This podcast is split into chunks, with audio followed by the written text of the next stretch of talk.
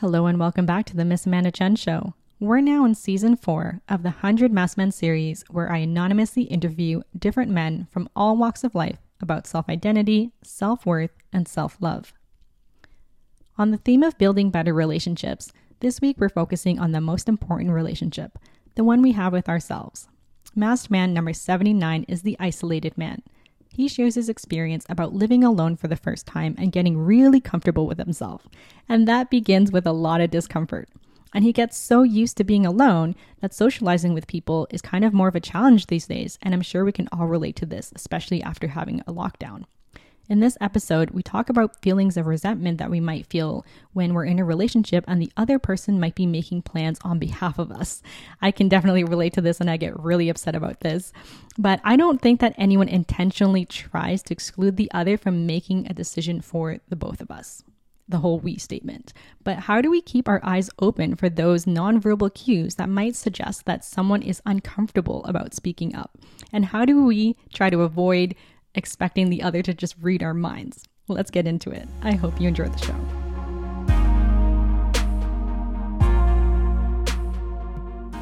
Well, I have been wanting to be more aware of my mental health because growing up in a traditional Nigerian family, it's not it's not spoken much of. Like mental health is not spoken much of. It's it's something that's only come into my life in my later years, but it was something I suppressed as I was younger and growing up. So as I um, as I sort of explore and unlock all of these emotions, it's sort of like, what else is there? Like, why do I act a certain way? Why do I act like this? Why do I act like that? Mm-hmm. So it's more of just like an intrigue to want to discover and get behind why I myself tick. And just in general, it's because I have a general interest in how humans tick and how people like the thoughts they have behind their actions and why they're doing their actions. Mm-hmm. So to really discover that, you have to really get to the bottom of yourself first. Yeah. I think everyone's really curious about other people. You know, that's why we love gossip yeah. and we love watching reality TV. And, and... we're all social humans. So mm. we we want to gossip and we want to know all those things. Yeah. And I think it takes a a big shift for you to switch to being curious about yourself, right? Because you're just watching other people so, was there something that you're just observing how you're acting with other people that you're just like, wait a minute, this is all me? Like, was there a tipping point for you? My tipping point, um, it would have to be I would see myself in certain situations and ask myself, am I actually having fun in this situation? And it swayed from I'm actually having a lot of fun too. I don't really want to be here. And when it was at that absolute point of I don't want to be here, I wanted to find out why I was forcing myself to go to these things, to be in these places. Like, did I actually want to be here or was I here for someone else? And that sort of opened the door to the whole idea of me discovering to turn up for myself um, and going on that, like, just that, that self discovery journey. I would say like a spiritual journey of some sorts. Yeah. What um what's an example of something that you didn't want to be at? Uh, just for example, like social situations. Let's say social situations that you used to enjoy, but you find yourself feeling uncomfortable in them. Yeah, I think it's interesting the first time you realize, like, hey, my company is actually better than this person's mm, company. Exactly. What are some examples of maybe reasons why you would have wanted to stay um, in someone else's company? Because I think, like, I don't think I was very curious about my own company. I was more uh, admiring other people's company or I, mm. I aspired to be in their company. I think that was more the same as me. I would always be in a situation to, because sometimes you feel that, you know, how you are not the biggest personality in the room. So you do like to be around that magnetic energy just so you can feed off it and feed off it and sort of be entertained by it. But you don't know that you have your own sort of charismatic energy about you. Like there is no one else like you. So being in your own company is discovering that I liked to be in my own company was liberating. That shift from wanting to be in other people's company and wanting to impress other people. I think that was another big thing. Trying to, you wanted to be around because you wanted to be accepted by other people, either because you didn't feel like I didn't feel like I was good enough, or I was always seeking validation or acceptance from people who I thought were higher than myself. Mm-hmm. Where do you think that came from? Because now you're saying that you are looking deeper into yourself as well as kind of like the origins of those feelings. So, how was your upbringing like? When did you? You're in Australia, right? So I was I was actually born in Australia, but I all my upbringing was like my parents had me a year after they had come from Nigeria. Oh, okay. Yeah. So um it was quite a harsh upbringing and typical like it's it's typically you you need to be this, you need to be yeah, have you have all these expectations sort of put onto you. Like there's a high standard. And if you don't meet those, you feel like a disappointment or you feel like you are disappointing your parents. Mm-hmm. So there was always that there was always that need to try and be a perfectionist in everything that I do, like either sport or um, with school. So when things don't go your way, you just want to try harder. Like you're doing things for the sake of someone else, namely my parents. You're doing things for the sake of wanting to impress them. Um, and then when you don't impress them, you try harder.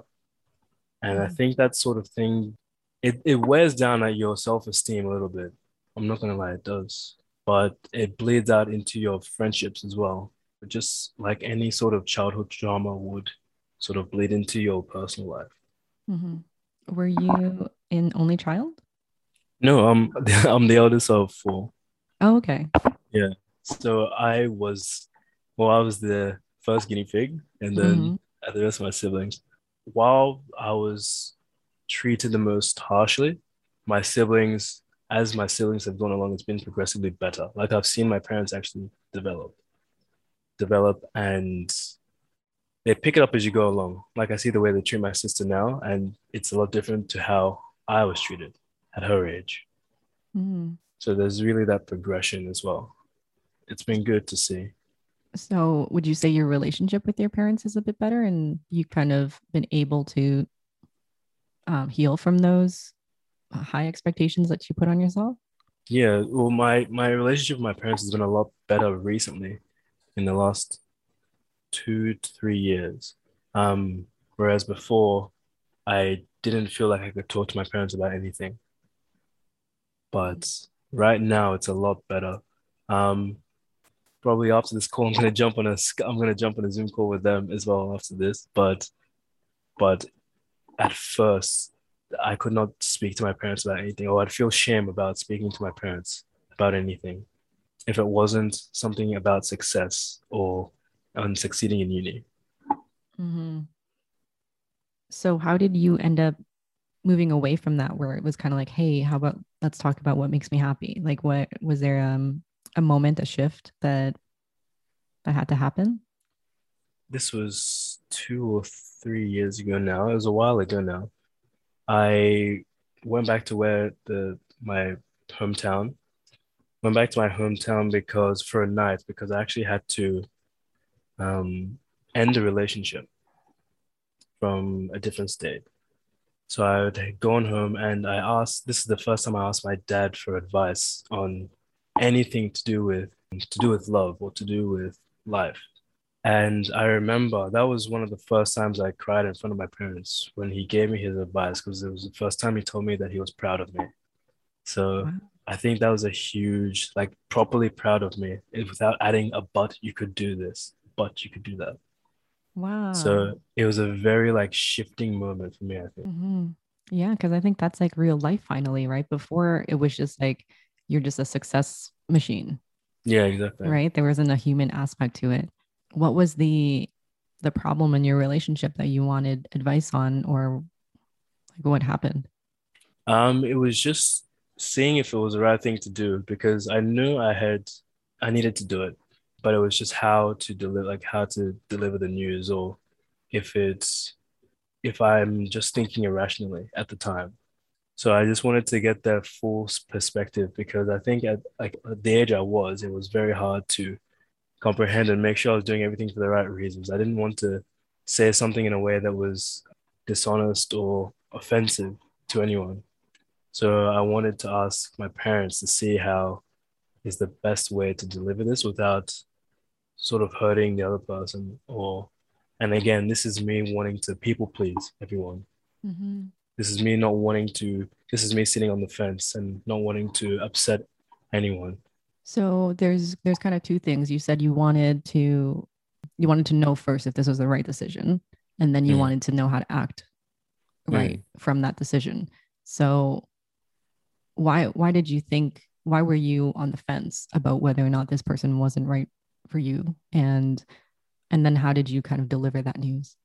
i well i discovered the person wasn't right for me Mm. because even while we were together there were things that were happening that i didn't align with because i had this thought in my mind that i'm not good enough there was that bit of me that was hanging on to anything that would have me so like when i knew that it's not what i wanted i would either start finding my own way finding my own ways of almost sabotaging or trying to get out of the like trying to get out of the situation Mhm. because I didn't want to confront it head, like head on because I didn't want to offend or upset the other person. Okay, so you're saying that you you didn't want to upset the other person, so you were kind of like tiptoeing around the relationship, I guess, and then feeling Yeah. like unworthy, right? And Yeah. then you're like, okay, maybe this isn't right for me. Is it the person that's not right for you, or you're not ready for a relationship of that kind of level? It was the person was the person wasn't right for me, but because I didn't want to hurt or offend the other person, and because I had such little self, like I just wanted to hold on to anything that would want me. Mm, okay, Um, do you kind of get what I'm saying? yeah. So you Because kind uh, of, you kind of thought that that was the the best you can get, or like you might as well stick with it, right? yeah, Yeah. Okay. And then you're realizing like, hey, we this isn't the best fit. this isn't yeah, this isn't right Mm. for me. Okay. So then how did you deliver the news? I came over, I sat down, and I said, um, at the time, I said that because we had we had had fights of me, little things that she would do, and I tried to bring it up, but I would feel disregarded, like how she would respond to myself. And I do bring these up, and I do tell her that. In I was feel like I was never heard in the relationship. So what's, what's an example of that? example of that would be I feel I was gaslighted a lot. If I said that something upset me, I would be made to feel I'd made, be made to feel guilty for okay, I've got one example. There was a Christmas dinner one year, and she asked me to pick her up. And that's fine. I like pick up. She wasn't able to drive. I'm fine with driving here and there, but I'm not fine with when it's just an expectation of me to drive someone. Mm. So it came to a point when it was it was just expected that I would drive. It was just expected that I would drive, and there was no asking. There was no, can you drive? It was just, can you pick like pick me up?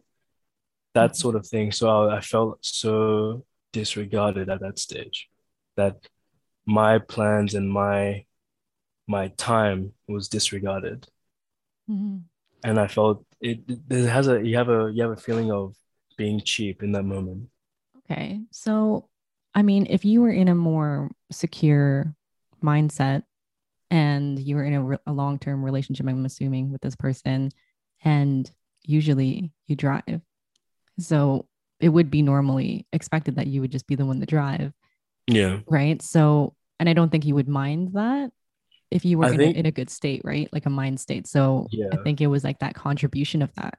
So, how Mm. would you want that to be different next time with a new partner? with a new partner, I want them to consider that maybe some like maybe I wouldn't be able to drive all the time. I wouldn't be able to do I wouldn't be able to do some things for my own plans to be considered. Okay. Um uh instead of my plans being the second like my plans being the secondary. Okay. So was she more like, we're going to this dinner party, pick me up at this time, and there was no like conversation about Yeah. and you just had to drop everything and like the assumption was made. So I think it's more about the fact that like your plans for the evening were already set and not so much about the driving part. Yeah, it was more about the lack of discussion, the lack of um collaboration, I Mm, think.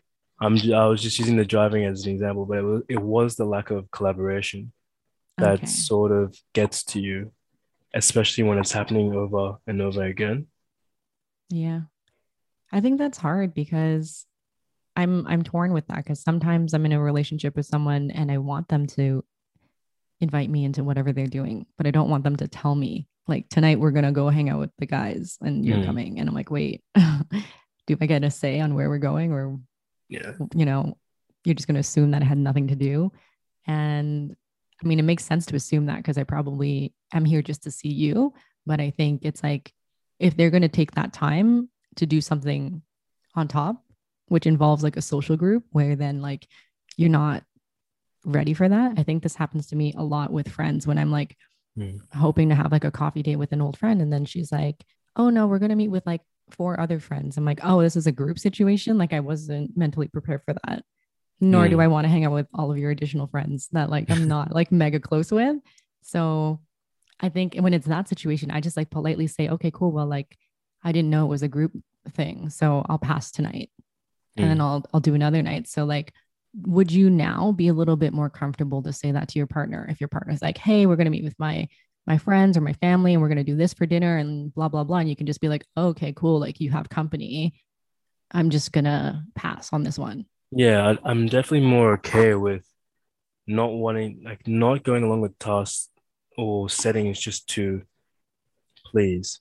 I used to be very bad at confrontation as well. That was another thing that I was not good at. But now um, I find it a lot easier to tell someone if I am uncomfortable in a situation that, look, like if it's not you and I, maybe I will pass on it tonight. Maybe we'll we'll set up a schedule for another time, but for right now, time was planned between the two of us. Maybe we should organize it for another time.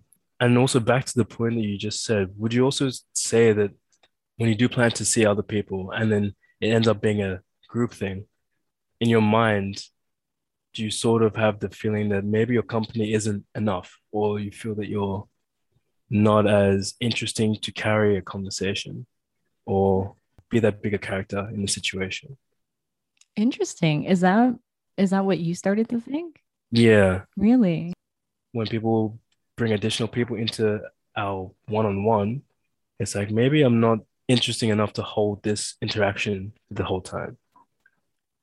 And okay, are you are you more of an introvert than an extrovert? Yes. Okay. yeah, yeah, I'm more introvert. Yeah. Yeah, I'm like an, a natural extrovert. I mean, Oh, okay.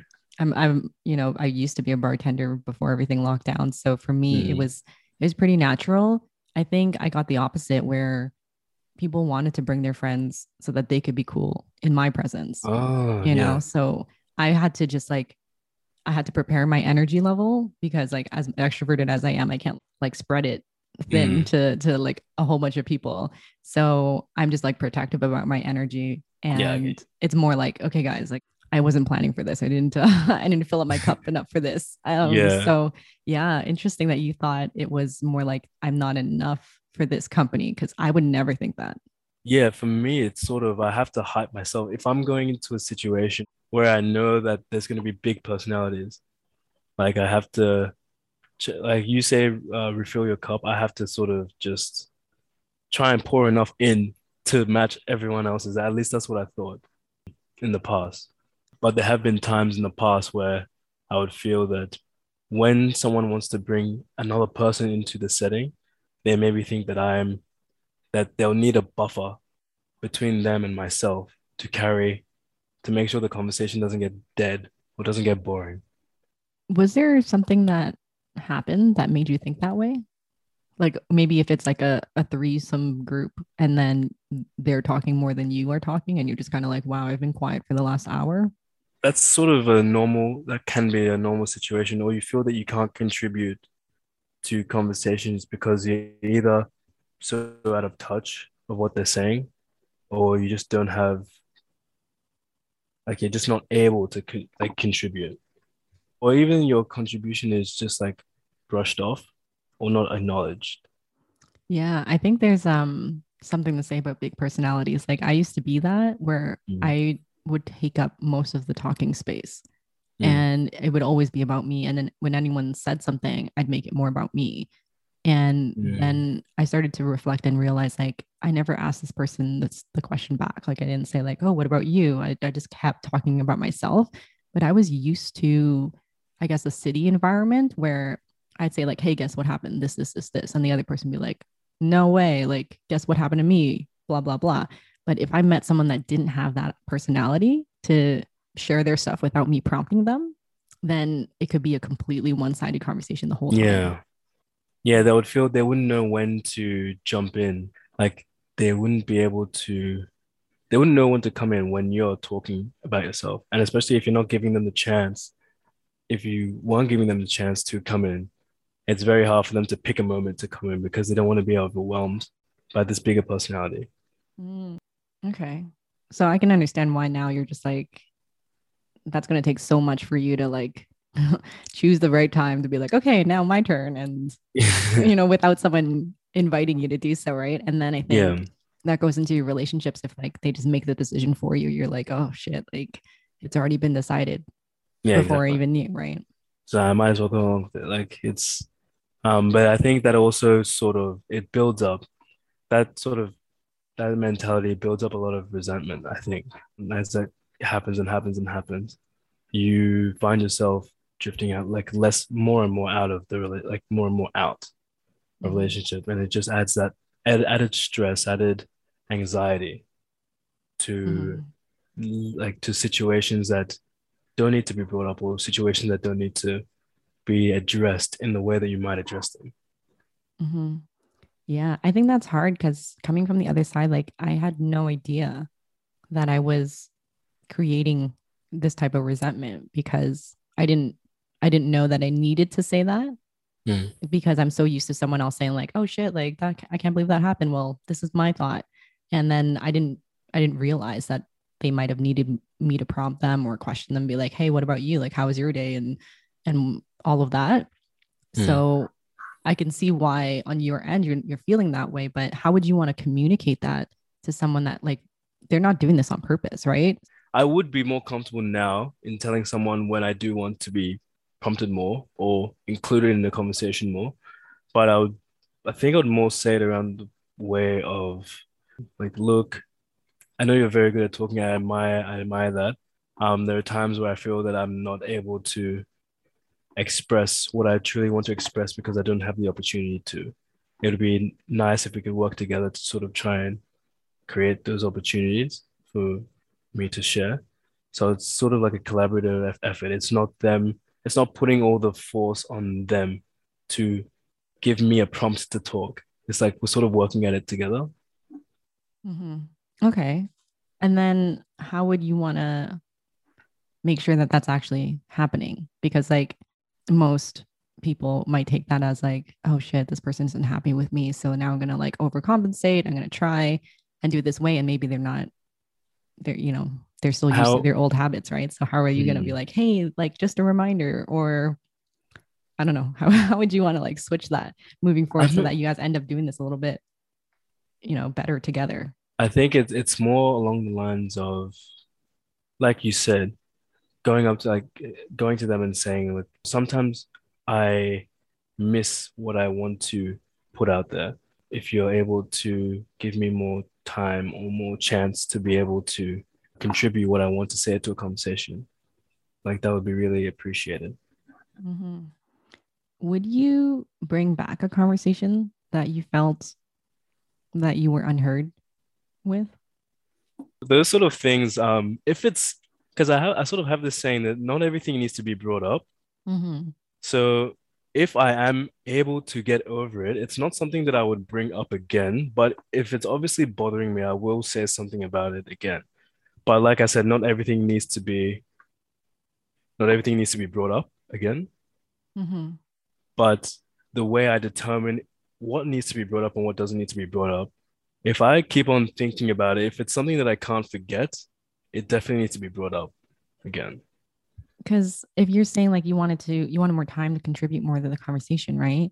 Then you would probably bring up every conversation back, you know, and it, it, maybe you don't care about this conversation, but you Mm. would bring it back just to practice more, you know, for yourself to be like, hey, like I didn't get my chance to speak about this subject, so I just want to like bring that back. Mhm. Um, because if you pick and choose which one, then you're you're choosing which one's more worthy, and and maybe it has to do with like, oh well, this one is specifically about our relationship, but like if you want to you know encourage more of your own ability to speak about all subjects you know hey like i didn't like the way you said this Yeah. you know so it's not as personal So it's really Um, bringing back every sort of every sort of conversation. hmm So practicing every sort of conversation and bringing back if you do feel there's a time when you don't feel like you fully said what you wanted to say. To get that practice, bringing back conversations that aren't as personal and that Mhm. aren't as impacting on the relationship. yeah like i know especially if i talk to a, a partner or someone that i'm potentially dating about sex and consent and stuff like that and i could be really harsh about it because it's about my body Mm. and then i i kind of sleep on it and i recognize like oh i really shut this person down like maybe they have questions and i'm taking it as a a personal attack or i'm taking it as like they want it to be done a certain way and they're like not listening to me. So i would bring it back and i'd say like hey like i'm just recognizing i was really short with you the other day so we can bring this conversation back up if you have questions. But you know i just want you to know that it's triggering Mm. for me or it's alarming for me and i might react by like speaking a bit more aggressively but like don't take it like i'm aggressively at you. It's more aggressive a, a topic. So yeah, the you know, if you- situation and the topic, yeah. You know. do you think that's challenging to do? Like do you think more people are not understanding about that? Because i think like when i started to do that people were really appreciative of me like bringing back a conversation but i had to start it. Yeah, that is challenging to do, especially if you, I think ego, like ego somewhat comes into play as well here. Like if you don't want to, you don't want to bring it back up because you just want to, you just expect the other person to already know, to already know that it's upsets you or it's a situation that's a little bit sensitive for you. So you just expect them to be able to bring it back up so you can talk about it it is very hard saying to the other person, like, look, I didn't say everything I needed to say. Can we talk about this more? And this isn't a personal attack on you. It is very hard. Like I found in myself, it is very hard to say that, especially when you're sort of admitting that you have a vulnerability mm-hmm. in an area. It's very hard for you to admit it to someone else. And that's why I say, like, ego, it's very hard to admit that you want to revisit and it's something that offended you or hurt you that you want to resolve. Mhm. But like, wouldn't you rather admit that, hey, like I'm vulnerable about this? I reacted kind of weird about it because at least that's like being truthful versus Mm. like, oh, I'm just gonna expect the other person to to just understand that I'm upset based on my body language or whatever it is, and No, then you, come back, ra- you right? would rather, you would rather, you would rather that, but it is hard to get to that stage where just being transparent, just being fully not wanting to make myself look like a fool, just wanting to get to the bottom of things was very hard. Like for me, it was very hard to get to. Yeah. I mean, why would you think that that looks like a fool if you're just admitting to the truth? Like both of you knew that maybe you were acting a certain way or being closed off or, you know, whatever. Because I, like for me, it would be worse. Like if I got, if I shut down a conversation and got really closed off, and then that person was like, oh shit, like they're mad at me or whatever they're thinking, like I would want to correct that to be like, hey, it's not about you, right? Like you, Oh, want to restore that. Yeah, Right. no, sorry. I think I miss I think I misunderstood what you said earlier.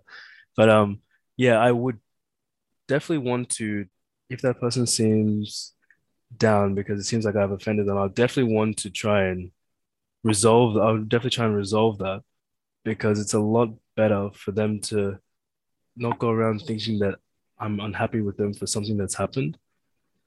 I'd rather I would rather resolve it rather than keeping it to myself and rather than trying to get them to come to me in a different way. Yeah, but this is the thing. I just reversed it for you because that's the same thing, right? Yeah. Like there's no way that you can expect that person that's hurt to come to you, right? Mm. So if you're the one that's hurt, like you can't expect that person to just randomly apologize or like know that you're feeling that way. Both of you have to come together at that. You have to come together. Right. Yeah. So if, if you're the one that kind of made the other person feel bad and you're just more aware of it, then you can bring it up. But if you're unaware, like you'll never bring it up. And then the person on the receiving end is always going to be like, wow, this person's such a jerk. Like didn't even like can't can't read my mind. Like can't notice all mm-hmm. these these signs. Right. So wh- whichever side that you're on, how would you want to make sure that both of you feel good? It's literally just communication. The you need to make the other person aware. You need to not bottle things and not. I think it's not be petty, not be petty.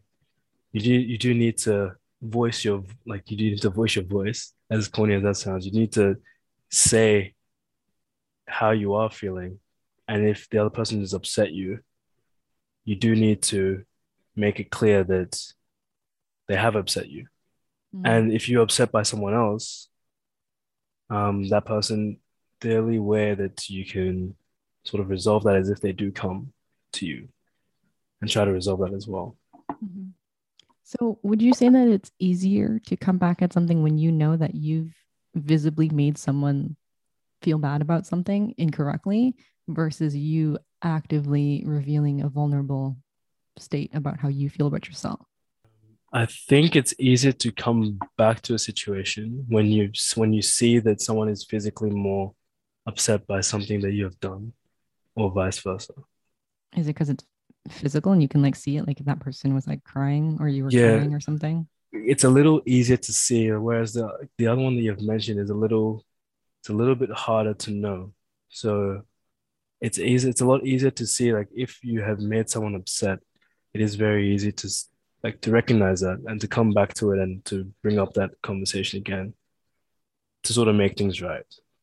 Because when i think of that it's like you're just reacting, right? So then all mm. of your interactions are reactionary. It's just kind of like, oh, this person reacted positively or negatively. If it's negative, let's reverse it and make it positive. Whereas, mm. like, if you want a deeper connection with someone, you really have to start doing those prompts of vulnerability and like start with that. And I think that's like a big thing I learned from from doing these interviews. Like, I have to start because I can't just expect the other person just like, okay, here's an open book. Like, you know, you you have to start first and then say something and then they'll reciprocate. And then you'll find different ways. And then you want to check in right? So what are some things that you have recently been okay to express about your own vulnerability to to other people? So i've just recently started living alone. And this is the first time i've ever this is the first time i've ever lived alone. Um, i've always either lived with family or with housemates. Um, so moving out was by myself was a big step for me. And moving in by yourself, you're obviously very like you obviously get very lonely. It's a time when you can let your thoughts sort of sway, sway into dark times, and it's very easy to get lost in the loneliness essentially. Um, I feel that was well, one of my most vulnerable moments was when I was like it was maybe the first two nights living maybe the first two nights living in this place. I didn't have a bed yet. Bed was still on the way, furniture. Uh, that was the time I felt the most vulnerable. The time when any little thing that happened in my day would just make me snap. Like would there were times I was crying, like I would cry at work when a boss just told me to straighten up can this sudden way. Just little moments of like, I think fragility is the right word. I'm not sure if I'm getting the name uh, word fragility and vulnerability mixed up, but it was very a time when you were very easy to, you found it very easy to crack in a way until you got used to being happy with who you are with yourself. That's amazing. I think so. Are you saying that like when you were by yourself, you couldn't like, I guess, move the attention away from any anything else but yourself, right? Because you're you're alone like you can't get mad at someone for not doing the dishes because you were the only one responsible when it's that and then if a boss like whatever reprimands you for something, you're like, oh my God, this is like another thing. That's yeah, this is another me. thing that I've done. Yeah. Mhm. That's why it was really that's at that time it was very hard. But then as you get better and better, you get better at like owning your own space and owning your own like this this like deciding your own decision. You come back home and it's clean because you you willed it to be clean because you you cleaned it before you left and it's come back and it's the way you left it. You feel like you have more things under control. And that's in a way, like you said before, it's a little bit empowering when you do things and you have you take a step back and you say, I did this. Like I you look mm-hmm. around and you say, I did this. I know how it was before, but I know how it is now. And I recognize the progress. And you just have to step back and remember all the times like I like I did this. How um how long have you been living alone? Um, I moved into here at the start of April, so about two months now. But this place wasn't ready to live in until maybe a month ago, Oh, okay. because I was working. I was working uh, five or six days a week, and I was only coming back here to sleep until I quit that job. Mhm. So I had very little time to actually make this place feel comfortable for myself. And that was another thing that added pressure uh, to my whole living situation. That you that you can really live in it, that you're just sleeping in it. Yeah. I didn't, yeah, I didn't feel like I was living in it. I just felt like I was sleeping. Like I would just come back to the mattress and then get up at 9 a.m. and then go to work and then come back to uh, come back to the apartment at nine o'clock at night and then fall asleep. So it didn't really, it didn't feel 100% like home until recently. Okay. I want to wrap up with a couple questions. Now that you have have started to spend this time alone and and learn more about yourself, you know, as you enter the world again and and you're kind of saying like, okay, now I'm noticing which ones I don't want to be in, which ones I do.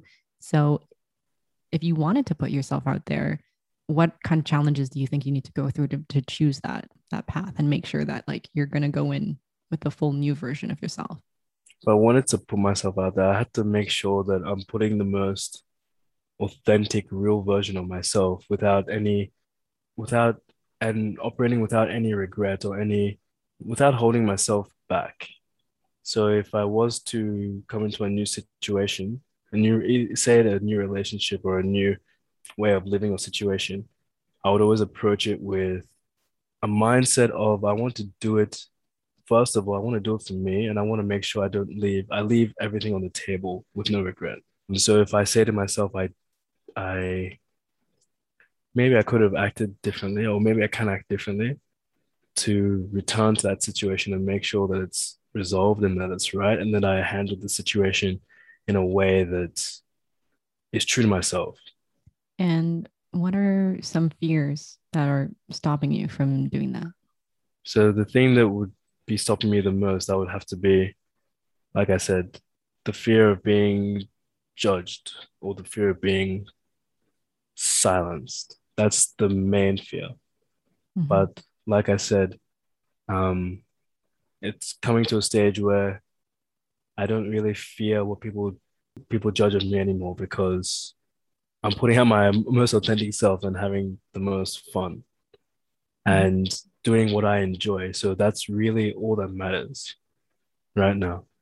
Mhm. Yeah, like people are going to judge no matter what, right? So you, they might Yeah. as well judge the real version instead of the fake version. Instead of the fake version. And you can't please everyone. Mhm. Yeah.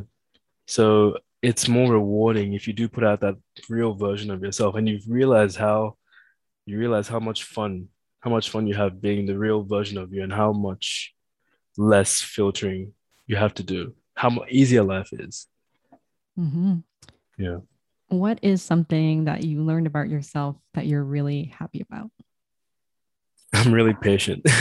Yeah. Um, yeah. I always knew I was patient. I just didn't realize to what extent. Um, but there have been certain situations that have happened to me the last few months, and I realize how patient I actually am as a person. I know it's easy to say I'm patient, but there have been things that have happened that have tested my patience. And any sort any sort of normal when I tell people I tell people and I, I say the words, and then after I've said that, I just I kind of look at them and say, it sounds pretty messed up when you when you say it like that. And then obviously the next the next question is how did you have the patience? Or how did you manage that? Um, so I think it was I learned how patient I really am the last few months. Can you can you name the example of like a moment? So re this would have been two two months ago, two, three months ago. Um I ended another relationship and for maybe a month we still lived in the same house. So while I looked for this new place that I'm currently living in, so I had to be very, I had to be very patient with the whole transition between going from living every day in the same bed with the same person to you're not together with this person anymore. I had it was a lot of couch surfing while I searched for houses, while I moved stuff around. It was a lot of being uncomfortable. Mm-hmm. And at times I felt that I had to force myself to be uncomfortable to grow. But I was very patient with it. So when I do tell people, look, I was still living in the same roof as we were, sleeping in the same bed as we were broken up, it's when you say it, you realize how sort of crazy it sounds and how much patience you needed for something like that. Yeah. And, you know, you need to have that desire, right? Because you can easily revert back if you're yeah, in that environment, right? Yeah. And that's that's something that's an aspect that was a strong aspect as well. Falling back into that familiarity of confident in the situation. I know you go through the whole you can be friends with your you can be friends with your ex, but again, that's just falling back into familiarity. Moving out to this apartment was very good for helping me not fall back. It made it harder for me to fall back into familiarity. So I think that's why it was a lot easier to get past that situation. But that situation did teach me a lot of patience because mm-hmm. while I was trying to make it easier for myself, it was very hard. Mm-hmm. Yeah, that sounds that sounds insane. what is a characteristic about yourself that you find really valuable that you would like to find in other people? Uh, persistent. Like I, I'm very persistent, and that's actually what I want to bring out in other people. I love seeing people bring out their full potential, or when mm-hmm. they realize their own full potential. Um, so I, I'm sort of a motivator. I like to motivate, and I like to bring people's spirit up and I'm very persistent at it. Like I I will my mom always used to tell me that she always brings up a story of how I how learned how to ride a bike without training wheels in one day. And doing things like I would read encycl like I had a little encyclopedia when I was a kid. And I remember saying to my dad, I'm gonna finish this, you're gonna buy me this bike. And the bike he bought me was a bike I learned how to ride in one day. My mom always puts those two stories together. But she said, as a kid, you were very persistent. If you wanted something, you would go after it. And that's something that I want to, that's a mindset I want to put into other people that something that has been done, you can do it as well. You just have the persistence and the patience to go after it. Yeah. So that's, that's, that's something I'm really pushing. Okay. Cool. How was this conversation for you? Like, is this the first podcast you've done? Is this like the first type of conversation you've done on a podcast? Like, how did you feel getting into it and, and now after the interview? Uh, this is the very first podcast ever I've done. Oh, yeah? I've pretty much not, no, never done anything like this before. Pretty much, I, I listen to podcasts, but I've never really, never really been onto one. But I think you obviously you're amazing. You're you're good. I I have I have more to I like I like I was talking about before, having opportunity to let the other person jump in. I think right now podcasts are a really good one. They're two way. So that's something that I can do a lot better at, obviously. Creating the space for that two-ended conversation. I'm not I can't speak for you on how you felt me as a guest, but I hopefully I did well. But it's just first podcast and learning how to have those harder hitting conversations because when we, we do talk, when we do talk about this stuff, it does bring back memory. It brings back memories, but it's good that I've gotten over it. It brings back memories to a time that was not so easy. Mm-hmm. And expressing that in a way that's coherent and will make sense. Was it hard to express? Yeah, yeah, a little yeah. bit, a little bit hard, yeah. And how do you feel now? Like, do you feel like it's easier? You're going to do more of it? Like, I would definitely, I would definitely do more of it because doing more of it will help me improve, help me improve in spreading, uh, spreading my overall message and spreading the story. It'll help me. Repetition will just help me improve. So it is definitely something that I would like to do again, and it's something I want to cultivate because if I am wanting to motivate others, how like how better way to practice than to be doing something like this. Mm-hmm. yeah. Having these com- having those harder hitting conversations. Mm-hmm. yeah. And and these are the you know the, the sticky ones right? That like yeah. has the most impact but it's like so uncomfortable to do. Yeah. Yeah. And you yeah you have to like push through it. Um were there any topics or things that we talked about that you would like to invite another man to elaborate on further in another episode on the show? I would like to get more elaboration on something like guys talking to other guys about mental, uh, like mental strain and mental loneliness, because I find that it's in my circle of friends. I only have a select few people who I know I could talk to this about, but and it's how you approach having a friend come to you with more sensitive issues. Mm-hmm. Yeah, I think there's a lot of vulnerability and trust, right, that you have to to give to get to that subject, you know. Yeah. And sometimes I'm really surprised that I can do that to total mm. strangers. I, I, I, think it's easier because I'm a woman. You know what I mean? That mm. like there's a there's a natural nur- nurturing aspect to that. Whereas I think guys talking to other guys, there's um there's a feeling that they might think of you as weaker or something. Yeah, exactly. It's yeah. because because the it comes back to what I said before about ego and not wanting to seem more vulnerable to the other person because it almost seems like it's putting you below them which which is it's like it's a very like toxic way of thinking but it's a reality of some people's situation mm-hmm. okay my last question to you is how would you start to find more guys to share this topic with, like to talk like this in, in more in more of a vulnerable state in the future?